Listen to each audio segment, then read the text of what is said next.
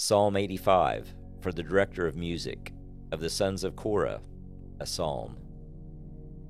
You, Lord, showed favor to your land. You restored the fortunes of Jacob. You forgave the iniquity of your people and covered all their sins. You set aside all your wrath and turned from your fierce anger. Restore us again, God our Savior, and put away your displeasure toward us. Will you be angry with us forever? Will you prolong your anger through all generations? Will you not revive us again that your people may rejoice in you? Show us your unfailing love, Lord, and grant us your salvation.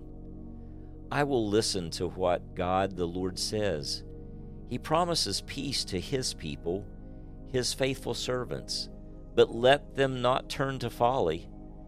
Surely his salvation is near those who fear him, that his glory may dwell in our land. Love and faithfulness meet together, righteousness and peace kiss each other. Faithfulness springs forth from the earth, and righteousness looks down from heaven. The Lord will indeed give what is good, and our land will yield its harvest. Righteousness goes before him and prepares the way for his steps.